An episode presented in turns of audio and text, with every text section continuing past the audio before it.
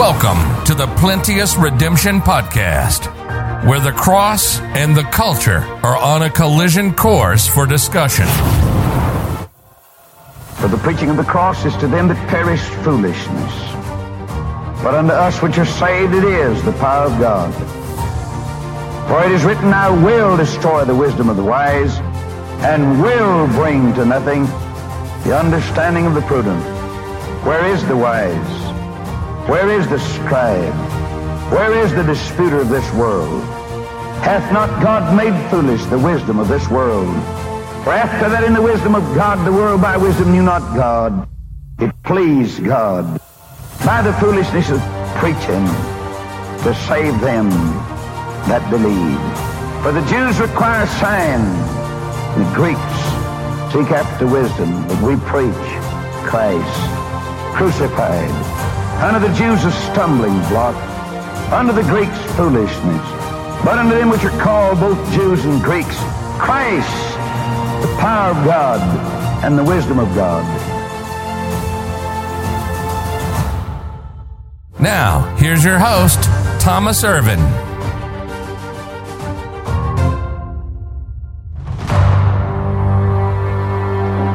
Brooke Foss Westcott good old English name.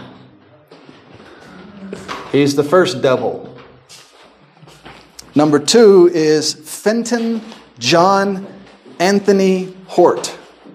Together, they are the collective devils known as Westcott and Hort.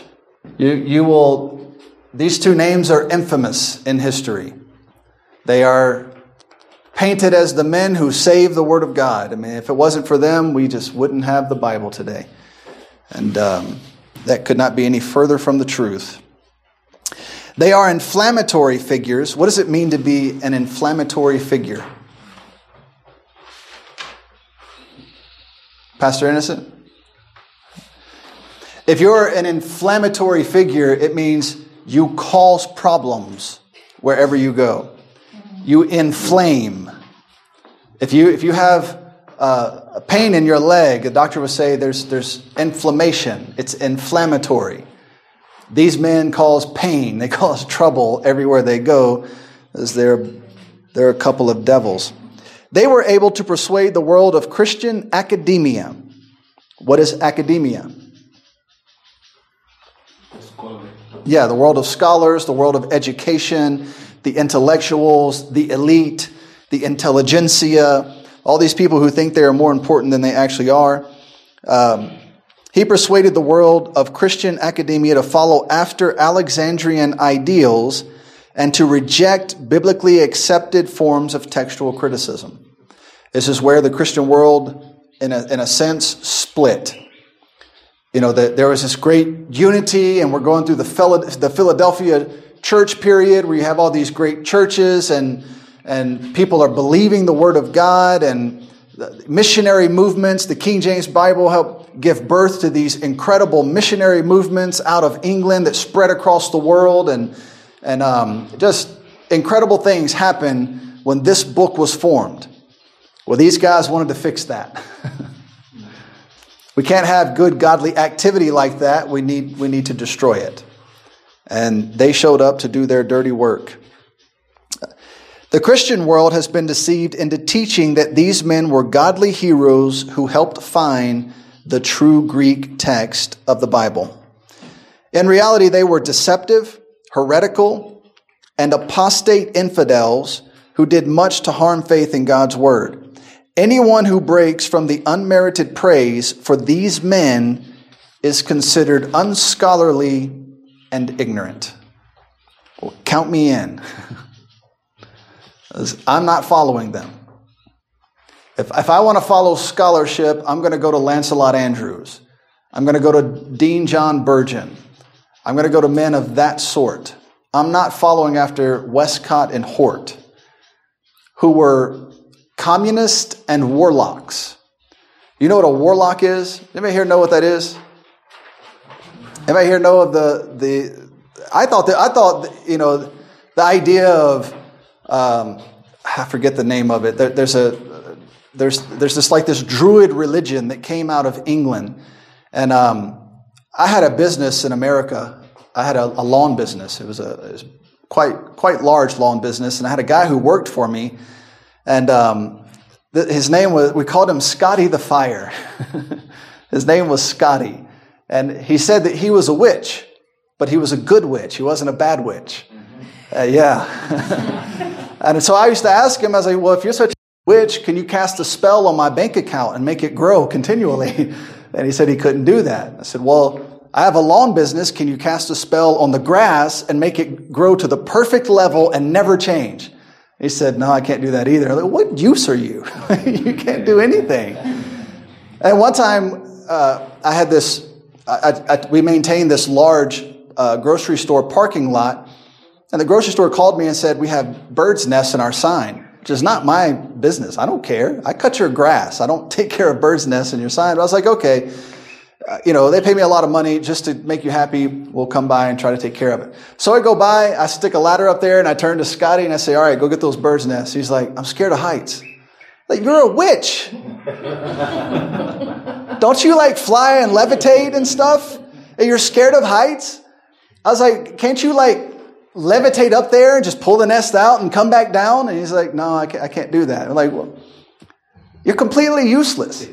And then one day, me and, uh, me and my partner and I were, uh, we took him out to eat, and Scotty was a, was a special character. He never had a license. He was in and out of jail. He was always in trouble. We, we really tried to help him, but he, some people just don't want to be helped. And um, so we take him out to eat, and we stop at a Taco Bell, and he eats a beef taco. I'm like, you know, no problem. I, I had to buy it for him because he had no money. So uh, it's like, whatever, as long as you're going to work today, we'll, we'll take care of it. So so we're sitting there and he's telling us that, that his family, his family grows goats and sells them. But they better never find out that you killed one of their goats. And I said, why not? I said, we don't believe in killing animals. You just ate a beef taco. And he's like, well, I didn't kill it. I'm like, but you ate it.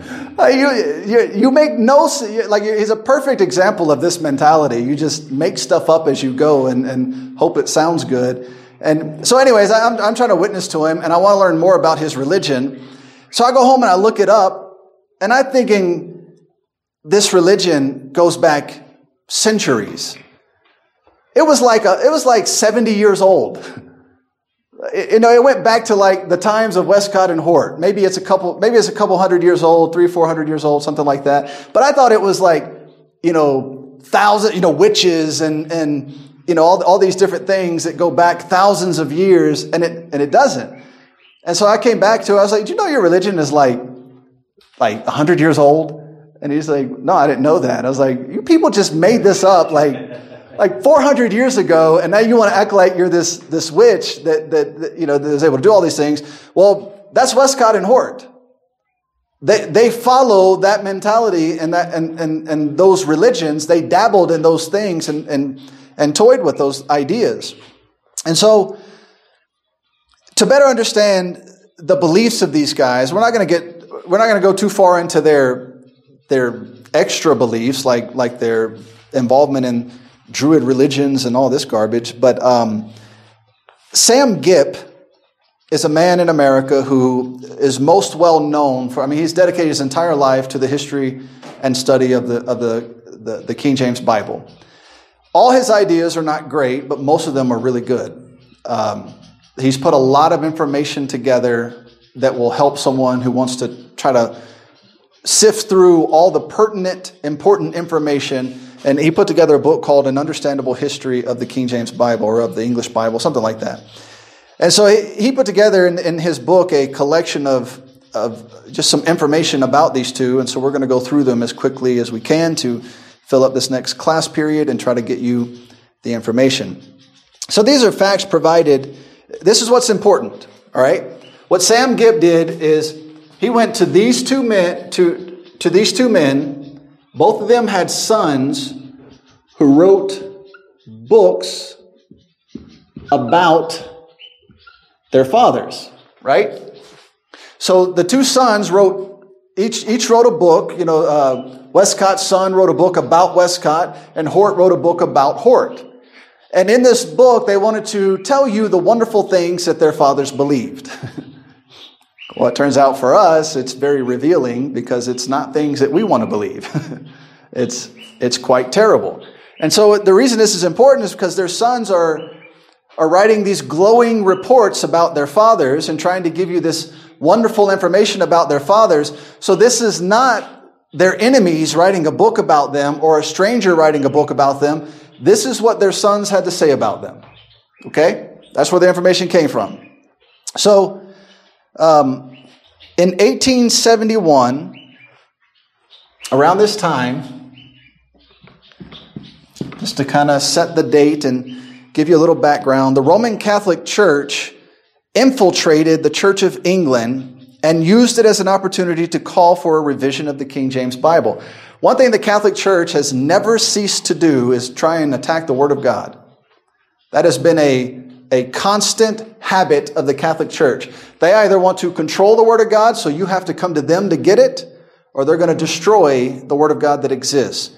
So they, the Church of England had become just this monster of apostasy, and the Catholic Church, you know, Jesuits are very real, and they're very good at what they do. Jesuits are trained to, to infiltrate religions and then change that religion from within. They're also trained to infiltrate countries and change that country from within. And they're very good at doing that. They're kind of like a CIA or FBI operative. They, they can do those types of things. And so the Catholic Church relies on Jesuits to accomplish those types of tasks. So they get into the Church of England and they call for a revision of the King James Bible and up to that point, the King James Bible dominated the Christian world for more than 200 years. So why change it now? 200 years, God's people were able to review this book and fell in love with it. There was no call for changes other than outside Bible believing Christianity. People who hate Bible believing Christianity said, we got to get rid of this book. People who loved the Word of God said, cherished this book and loved this book and would have no other. In fact, other English translations came out in that 200 years. I couldn't even tell you the name of one of them. You couldn't tell me the name of one of them because nobody wanted them. Nobody cared. We, we have it. It's here. It's done. In, in English, the Word of God, it, that's a finished work. Anybody who says we're trying to get the Word of God in English, you're a fool. Move on. The job is done. Okay? Other countries, other languages need the Word of God. English, they don't, and, and this is the beautiful thing. What's the most spoken language in the entire world? English. If you want to do business in any foreign country where they, where, where English is not their dominant language, what do you got to speak in order to do business there? English. What is China calling Americans and, and British people and, and uh, Australians and New Zealanders to China to do? Teach English. It's, it's, it's, it's almost like God knew something was going to happen with the English language and decided it might be a good idea to get his book into the English language. now you have communist China bringing Christians over to teach their people the Word of God, and many of them use a Bible to teach them. It's pretty incredible. So, but 1871, the world's in disarray. Um, well, the, the Catholic Church is trying to cause the world to go back into disarray. Uh, the men within the Church of England accused the King James Bible of having errors and therefore demanded a revision. The church approved the demand, the Church of England, nobody else. The Church of England approved that, that, that, that demand. Now, the Church of England had great political power in England at that time. In fact, if you refused to go along with the Church of England, you could be excommunicated. Um, one of my f- favorite authors, his name is Samuel Rutherford. He was one of those pastors. They removed him from his pastorate and forced him to, they, they forced these men to live in these, these cities of exile. If you were a pastor who refused they were called nonconformist. If you refused to conform to the Church of England, they forced you out of your church, out of your town, and you were not allowed to go to, to a nearby city. You had to stay in, the, in these cities of refuge that they let you go stay in. And that was it. That's all you had available to you. Anybody know the song, The Sands of Time Are Sinking? That entire song, the woman that wrote, that put that song together, that song is a collection of phrases from Samuel Rutherford's letters while he was in exile, writing back and forth to his, his constituents. So it's a collection of things that he wrote, and she put them together to create the song, The Sands of Time Are Sinking. One of the greatest songs ever, ever put together. So that's, that's what's happening at this time. And now the Church of England, who has, who have a lot of political sway, are demanding that the King James Bible be revised. Now, this was a touchy thing.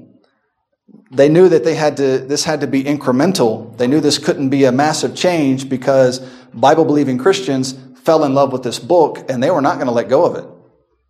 So they were, they were going to paint this as just a small revision we're just going to make a little, a few little changes here and there to correct the errors. Well, what errors? We don't know yet. we'll find out when we do the revision. well, shouldn't you know what the errors are before you get there? And so they're putting this together. The church approved the demand, but the rules were established that required the translators to use, ironically, the Textus Receptus.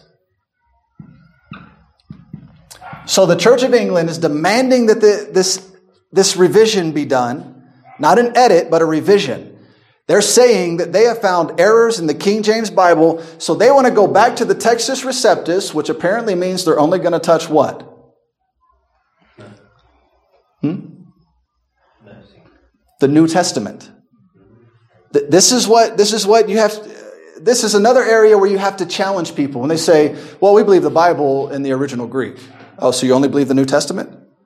Well, no, we believe the Old Testament also. So you believe? So do you believe the English Old Testament is the Word of God? Well, no, in the, in you know the original Hebrew.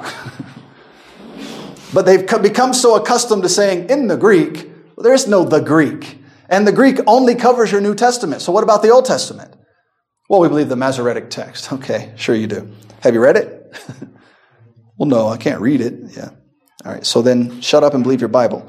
Um, so these rules are established, and somehow these men have decided they have to go back to the Textus Receptus and uh, put this revision together. All right, so the, the church approved the demand. Now, through deception, okay, now you, think about what's already happening.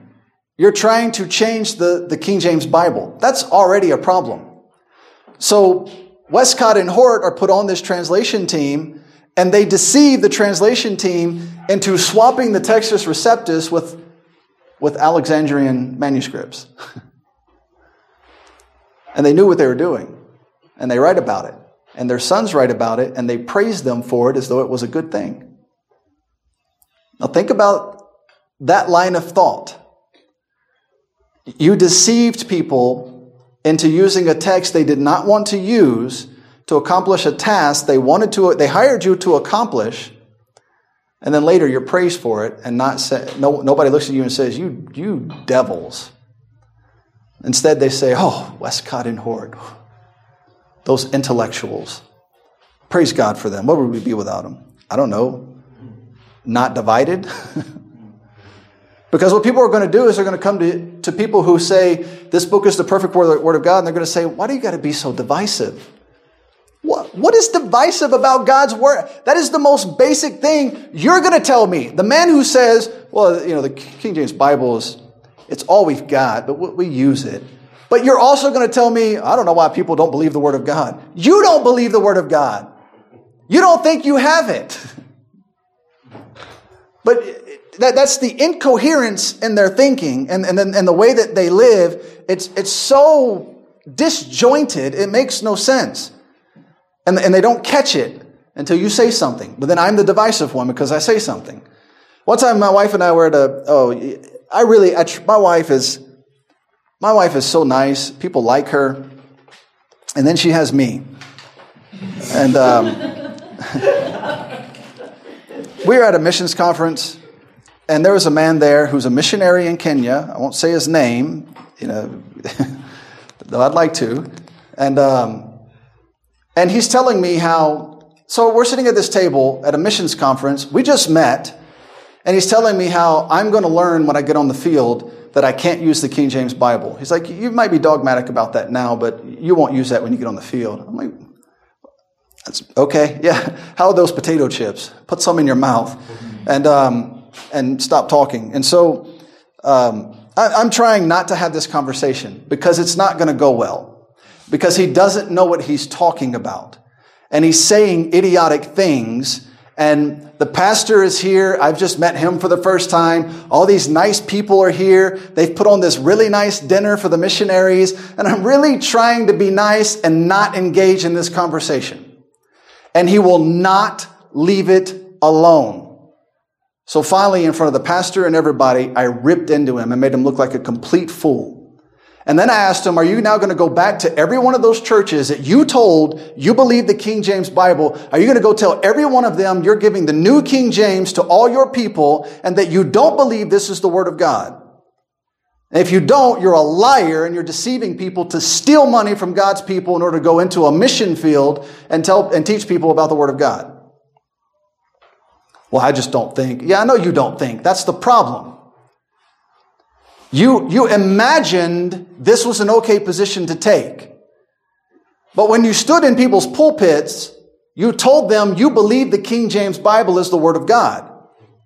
Then you went to the mission field and because you think you're so intellectual, and these stupid, lowly church people back in America don't need to know that I'm not using the King James Bible here, and that I'm giving people the new King James Bible, while going back there and telling them I believe the King James Bible, they don't need to know that. They're too dumb to understand the real problems that missionaries face. That's ungodly, it's deceptive, it's Westcott and Hort. So this conversation airs out right in front of the pastor, and the pastor turns to me and says, Yeah. I didn't know how it was going to go because I don't know what the pastor believes. They all say they believe the King James Bible, but as far as I know, they agree with the man sitting across from me. And I'm the one that's going to be the bad guy because I refuse to give up on this book. Or at least I will be honest about what I believe about this book. I don't go to a church where I know they, they don't believe the same way I do about the King James Bible and tell them, well, we believe it's the best that we've got, you know, we'll just use it. No, I'm not doing that. I make sure and tell them, I don't believe the King James Bible is a good translation. I believe it is the perfect Word of God. It is not just simply a translation that I'm stuck with because God couldn't do any better in English. It's God's Word. That's what I'm going to teach. That's how I'm going to present it. And that's what I want you to know. Now, if you want to support me and you want to, you want to give us financial assistance so we can go to Africa, praise the Lord, we'll take it. But that's what I believe. And if you're not okay with that and you don't want that propagated, I understand. We're going to have to agree to disagree and I'll move on and go to another church. But I'm not going to pretend to be something I'm not and deceive you into using a different text than you want me to use just so I can get your money or just so I can get ahead or get what I want. It's ungodly. And the missionaries who are doing it should give the money back that they stole and they should go home and stop telling people that they're missionaries. And this is why nobody wants to listen to me. And this is why my wife gets embarrassed. But the deception was even worse than that. Westcott and Hort were among the revisers, and they used this opportunity to slip in not the Alexandrian text or an Alexandrian text, but their own version of an Alexandrian text. Now think about that.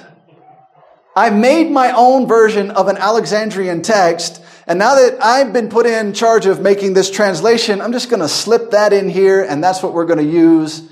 And we're not going to tell any, anybody till we're deep into this that we're not using the Textus Receptus.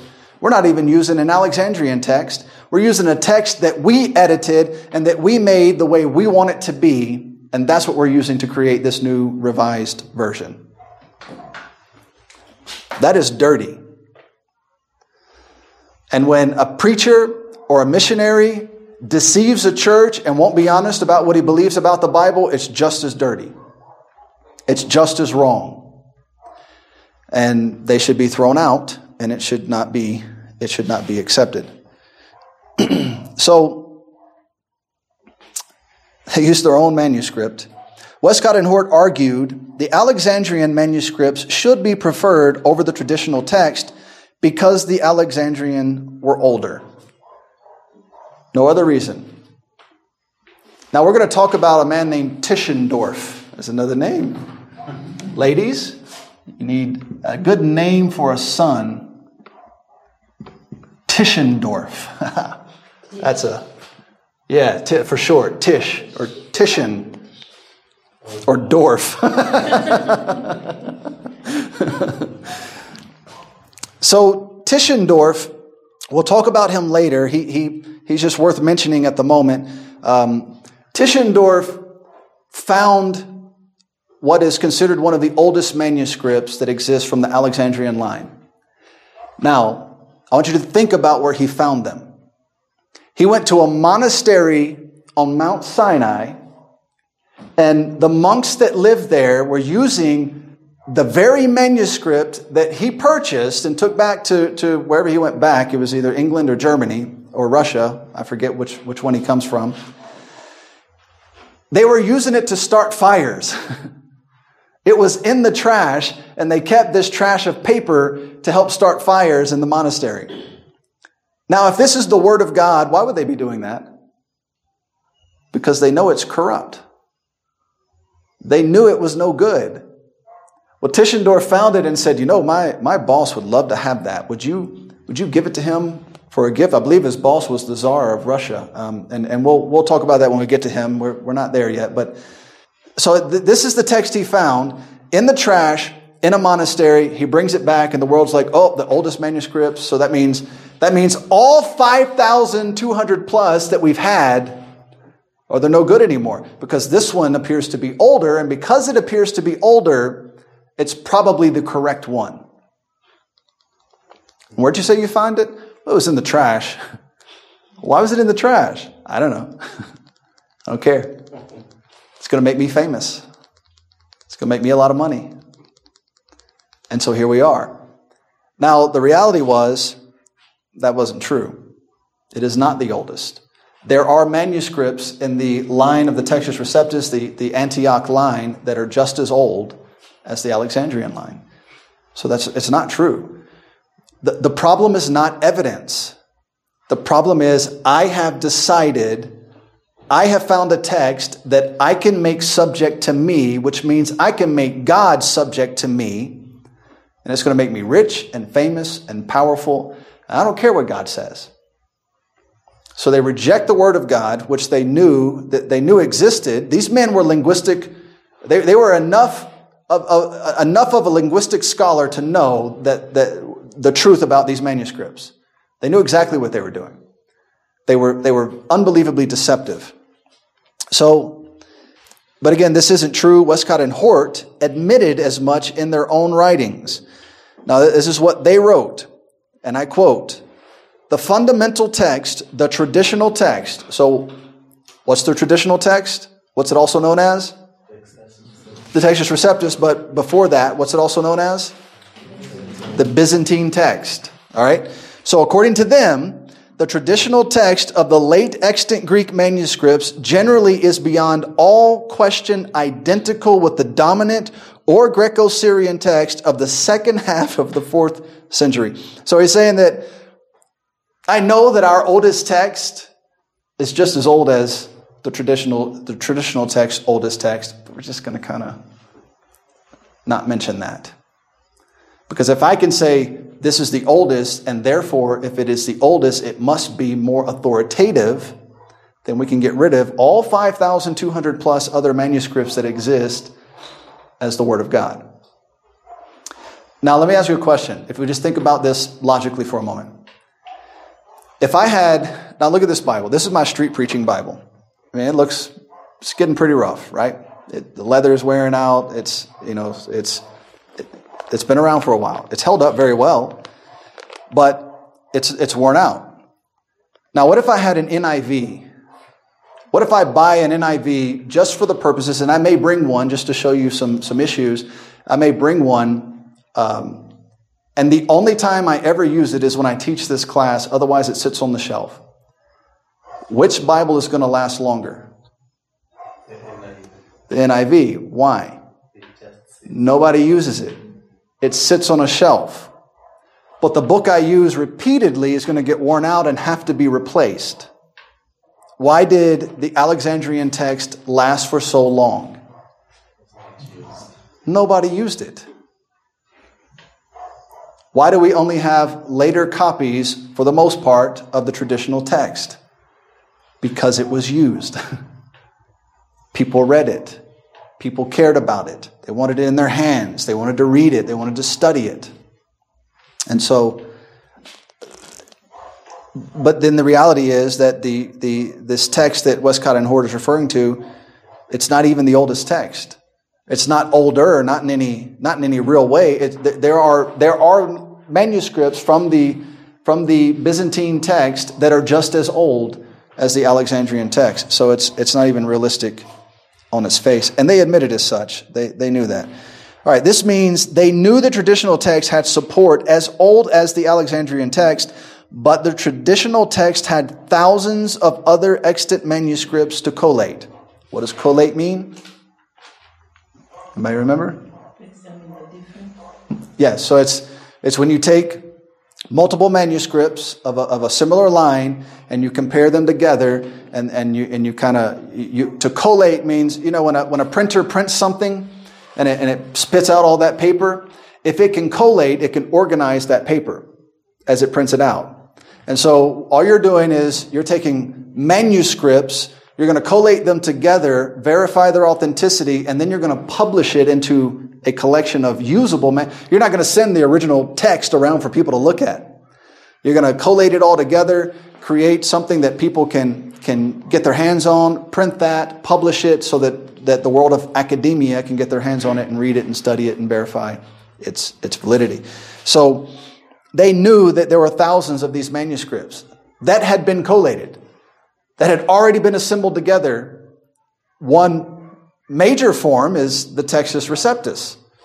And um, they didn't care. So Hort said in his writings that the Textus Receptus was a vile Greek text. Now, what was his support for this? you let me know if you find out. There wasn't any. He just didn't like it, he didn't want it. They had this strange hatred for the line of manuscripts that descend from the traditional text. They claim their attachment to the Alexandrian manuscripts was based on some sort of textual purity. But the Alexandrian manuscripts do not agree with each other. Now, if over here, for the Textus Receptus, you have more than 5,200 plus, and there, to, to date, there might be more than that. I, I think I might have seen numbers up to 5,400, but these are numbers I, I can recall and, and, and I know that I've seen. All right, so more than 5,200 and around 90, and they're in around 99% agreement. I mean, there's very little variation between them unbelievably minor, if there is, if there is any. But then you have the Alexandrian line. Sorry, Alexandria. And they literally have like 10 manuscripts. Uh, there might be there might be a few more. We'll get to that and we'll, we'll be a little more objective when we get there. But out of the ones they have, they don't agree. they don't agree with each other. The, this group, 99% agreement. Within the line, not, not between each other. If you compare all the manuscripts that come from this line, there's, there's coherence. They agree, right? They, they say the same thing. If you look at these manuscripts that come from Alexandria, the manuscripts within the Alexandrian line of manuscripts disagree with each other. It's total confusion.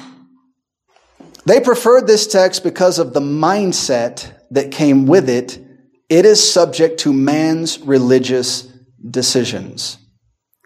If you have a line of text that you can make say what you want, and you're the kind of person who doesn't want to listen to what God says, then make it say what you want. So that's why, yes, we will use the Textus Receptus. Oh, what's this? Well, this is a text that we made up. we took an Alexandrian text, which was already edited, you know, hundreds or thousands of years ago, and we just did our own little edit to it. And so we're going to use this instead. And that's the basis for the revised version, which then became the basis for every modern Bible since then. So you choose which side you want to follow. Hort said regarding Mark 14:30, let's look at Mark 14:30. 14 Mark 14 and verse 30. And Jesus saith unto him, Verily I say unto thee, that this day, even in this night, before the cock crow twice, thou shalt deny me thrice. Look at verse 68. But he denied, saying, I know not, neither understand I what thou sayest. And he went out into the porch, and the cock crew. Uh, look at verse 72. And the second time the cock crew, and Peter called to mind to the word, uh, the word that Jesus said unto him, Before the cock crew twice, thou shalt deny me thrice. And when that, and when he thought thereon, he wept. Now, according to Hort, in seven of the principal Alexandrian manuscripts. So these are the ones they say are the most important, right? Every one of them says something different in all those verses. So which one do you go with? You could come over here and you could say, you know, I have 5,200 manuscripts that, that are unbelievably close in agreement. Uh, why wouldn't I leave the confusion and come over to the truth? Now, by his own admission in his own writings, he said, Yeah, I read all those verses and they all say something different. now, if you're going to, if you're trying to translate from a Greek text into English at that point in time, what do you do? You just make it up. You either pick one and go with what it says, or you just make it say what you want it to say. And that's the confusion in all the modern Bibles. You can go into a church in America. I'm sure it's, I'm sure they have it here in Uganda as well. You can go to a church in America and everybody's got a different version of an English Bible and they're all reading something completely different. And they don't see any problem with that.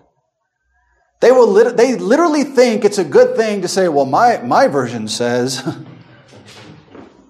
Do you not see the problem with this? What is wrong with you? How did you get so dumb?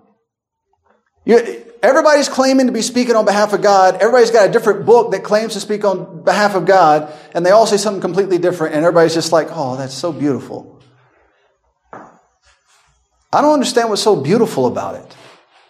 Why wouldn't we go to a place that has coherence and uniformity and unity, and we can sit down together and open a King James Bible, and everybody's reading the same thing. And when the preacher preaches, we know what he's talking about. I mean, doesn't that seem like a reasonable idea? or am I crazy? Well, according to them, I'm crazy.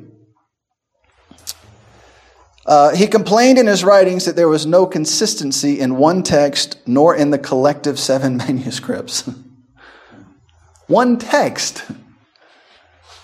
The text itself had no consistency, much less between the manuscripts. Uh, but this did not sway them. They did not believe the Bible was a special revelation from God, but rather it was equal to any liter- literature of antiquity. Hort wrote that the New Testament writings were full of corruptions introduced by copies over time. Where was that true? In, in the Alexandrian line of text. For him to say that, that, that copies over time were corrupted by editors, that's 100% true of the text he's using. That is not true of the Byzantine line, the, the, the, the, traditional text, the Textus Receptus. It is not true of that line of manuscripts. Erasmus didn't change God's word when he took it from Latin and Greek, the, the Byzantine text, into a concise book What he did was verify what's supposed to be there, and he, and he gave us a clear, concise New Testament in the Greek language. These men know that, but they ignored it. This stands as a common argument against the purity of God's word still today, despite the lack of evidence. Well, God's word, you know, men wrote the Bible. Of course, men wrote the Bible.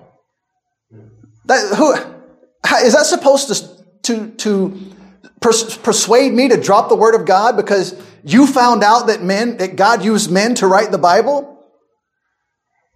Uh, how else was he going to do it? I mean, he wrote it on a table of stones and Moses just smashed it. So what, what's he supposed to do? Of course he used men, but whose words did those men record? God's words. Holy men of God spake as they were moved by the Holy Spirit. Every scripture is inspired of God, right?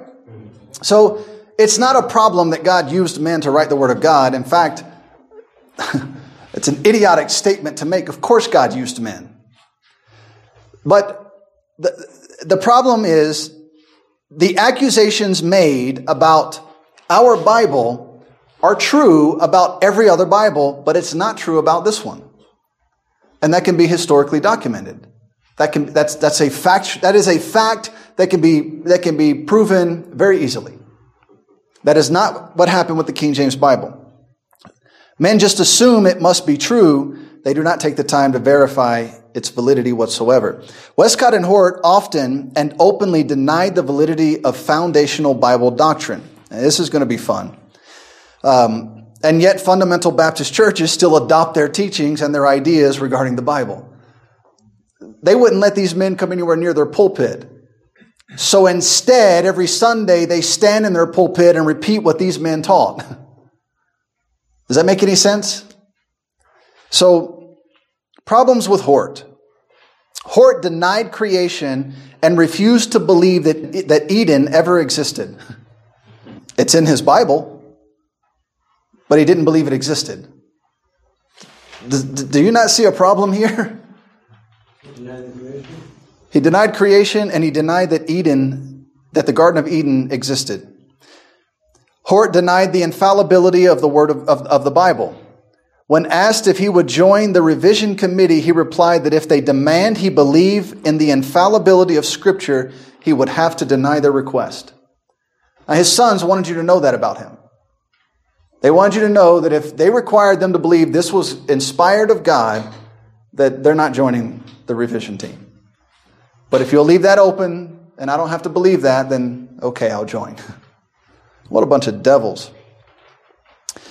Westcott was willing to admit there may have been some providential guidance in Scripture, but he said he was unwilling to believe that Scripture was infallible.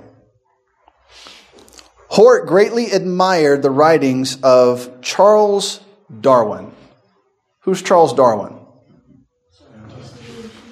Well, he, wasn't a scientist. He, he claimed to be a scientist. Again?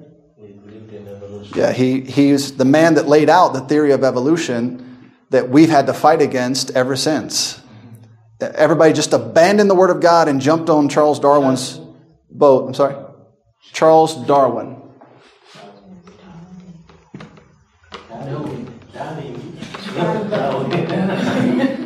Darwin.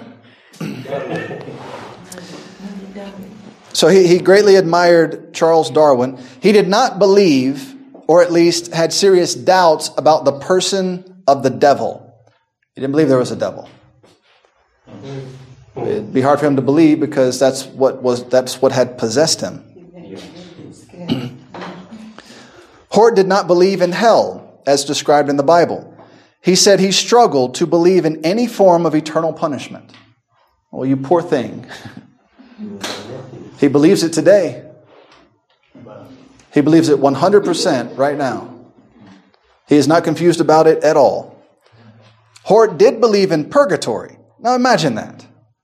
You don't believe in hell, which the Bible teaches, but you believe in purgatory, which the Catholic Church teaches. These are some confused individuals. He said he refused to believe the power of repentance was limited to this world. Now, what's the problem with that statement? I refuse to believe that. That means he was presented evidence, maybe even from the Word of God, and he said, I don't care what it says, I'm refusing to believe that. I believe you can go to purgatory and repent in purgatory and get out. Well, that's not what God said. I don't care what God said. I'm refusing to believe what God said. That's the difference in the mentality. He wrote that the blood atonement of Jesus Christ was an ungodly heresy. he wishes he had it now. As he lift up his eyes in hell, being in torment. That's one heck of a thing to, to reject the blood atonement. Hort also believed if there were an atonement paid, it was probably paid to Satan and not to the Father. In other words, Christ died, shed his blood, and paid that atonement to Satan, not to the Father, which is what the Bible teaches. That, that's a very interesting belief to have there. Hort believed fervently in baptismal regeneration, and he said repeatedly that baptismal regeneration was the only way to become a child of God or to enter the body of Christ. And so, what do churches teach today? If you want to be a member of our church, you must be water baptized. Where'd they get that from? They didn't come from the Bible. Hort, uh, so now problems with Westcott. Westcott did not believe in creation. He said that Genesis chapters 1 through 3 should not be taken literally. They're not real. Don't believe them. Now, when you don't take it literally, what do you get to do? You get to just make up what it means as you read it. If, if it doesn't mean what it says, then you get to theorize about what you think it means. And, and your theory about what it means is just as valid as the Word of God. Westcott believed that Moses and David were poetic figures, not real people. That's interesting because Jesus often referred to these poetic figures. Jesus was under the impression they were real people. So either Jesus is confused or Westcott is confused. I will let you decide. Westcott did not believe in the biblical account of miracles. Lots of men over his, throughout history did not believe in the, in the Bible account of miracles. They couldn't let go of Jesus. They, they, they, were, they were infatuated with Jesus because of his, his brilliance as a moral teacher, but they refused to believe he's God, and they refused to believe in his miracles. Westcott believed the second coming of Christ would be spiritual, not physical. Westcott believed heaven was a state of mind not a literal place. Okay, then what is hell? Is it a state of mind? Let's say it was a state of mind. Would you want to be stuck in an eternal state of mind where you think you're burning in torment? no, you don't. Westcott was deeply devoted to Mary in the Roman Catholic form and teaching. Of course, he was. Westcott believed in purgatory and therefore encouraged prayer for the dead, whatever that is. Brother Gross was preaching a couple weeks ago out on the, out on at the roundabout, and a man comes across the street and yells at him and says, "I pray for the dead every Sunday." And we're like, "Well, stop! Why do you do that?" So these are good Catholic ideas and uh, Westcott had fallen for them. Westcott admits openly that salvation is found in baptism, not in Christ's blood. And if you believe that, what verse are you going to delete out of your Bible? Acts 8, verse 37. If thou believest, thou mayest. And he said, I believe that Jesus is the Son of God. Then they went down in the water and he baptized him. But if you believe baptismal regeneration is, is true and part of your religion, I mean, that passage is kind of damaging. And if you get to edit your own text, why not just delete that? Save you a lot of trouble. You don't have to listen to God, and you can convince billions of people over the centuries that baptismal regeneration is true. And the passage that most clearly refutes it is gone. Westcott and Hort were devoted socialists and communists.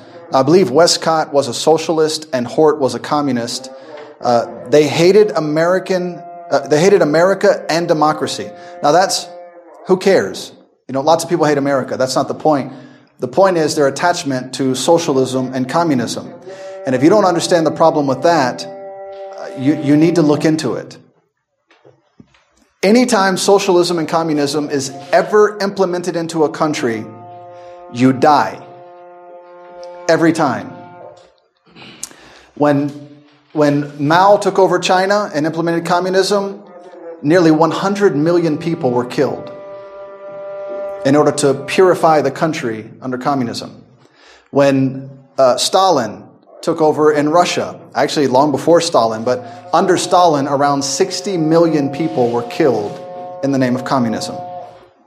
Now, this is the communists killing their own people. Anytime socialism and communism is, is instituted, millions of people die. Everywhere in the world, it does. You look at, go home tonight and look up Venezuela, see how they're doing. That is a beautiful example of what socialism does. Venezuela was a, was a oil rich, well off country doing very well. Then a man took over and implemented socialism. Today, you, they'll charge you a fortune to buy a dog so you can eat it. The people are starving. The whole country has collapsed. Thank you, socialism. People are dying and they're going to continue to die because of socialist and communist ideology. It's very ungodly. It's, it's deeply rooted in death. And so, anytime these, these two, either of these ideologies are implemented as the government power, one of the first things they go after is this book. They're going to get rid of this book. They hate the Bible. They hate Christianity. Because Christianity creates strong, independent individuals, not a horde of people that, that, that are, are led to slaughter. and so if you, if you have a society full of people who are taught that a man is to provide for himself and not depend on the government, and that a man is to provide for his own family and not depend on others, what do you do with those people? You can't control those people. But if you can force everybody into a system where they have to come to me for food, they have to come to me for their needs, they have to come to me for everything, you can lead those people right into the gas chamber. What was Hitler's party called? The Nazis. What does Nazi stand for? Nationalist Socialist Party. It's actually the Nationalist Socialist Workers' Party. That's socialism. Six million people dead in gas chambers. Socialism and communism divide you, divide you, they take your individuality and they force you into a group. And at some point, that group is going to be demonized and we have to get rid of that group. It, it's, it's, it, it coincides with identity politics. In the 1990s, identity politics was very strong in a country called Rwanda. What happened in 1994? Genocide. So anytime identity politics or socialism or communism or any of its variations are implemented as your governmental power, you're going to die. Your country's going to be destroyed. It's, it's, it's a guarantee. It's a historical fact. Every time it happens, that is exactly the route that, that things go. Every single time. There's a man named Alexander Solzhenitsyn who wrote a book called The Gulag. But he wrote, I guess you could call it a book. It's called the Gulag Archipelago. It's three volumes. Each volume is 700 plus pages. And it's about his time in the, in the uh, communist labor camps in the Soviet Union in Russia under Stalin.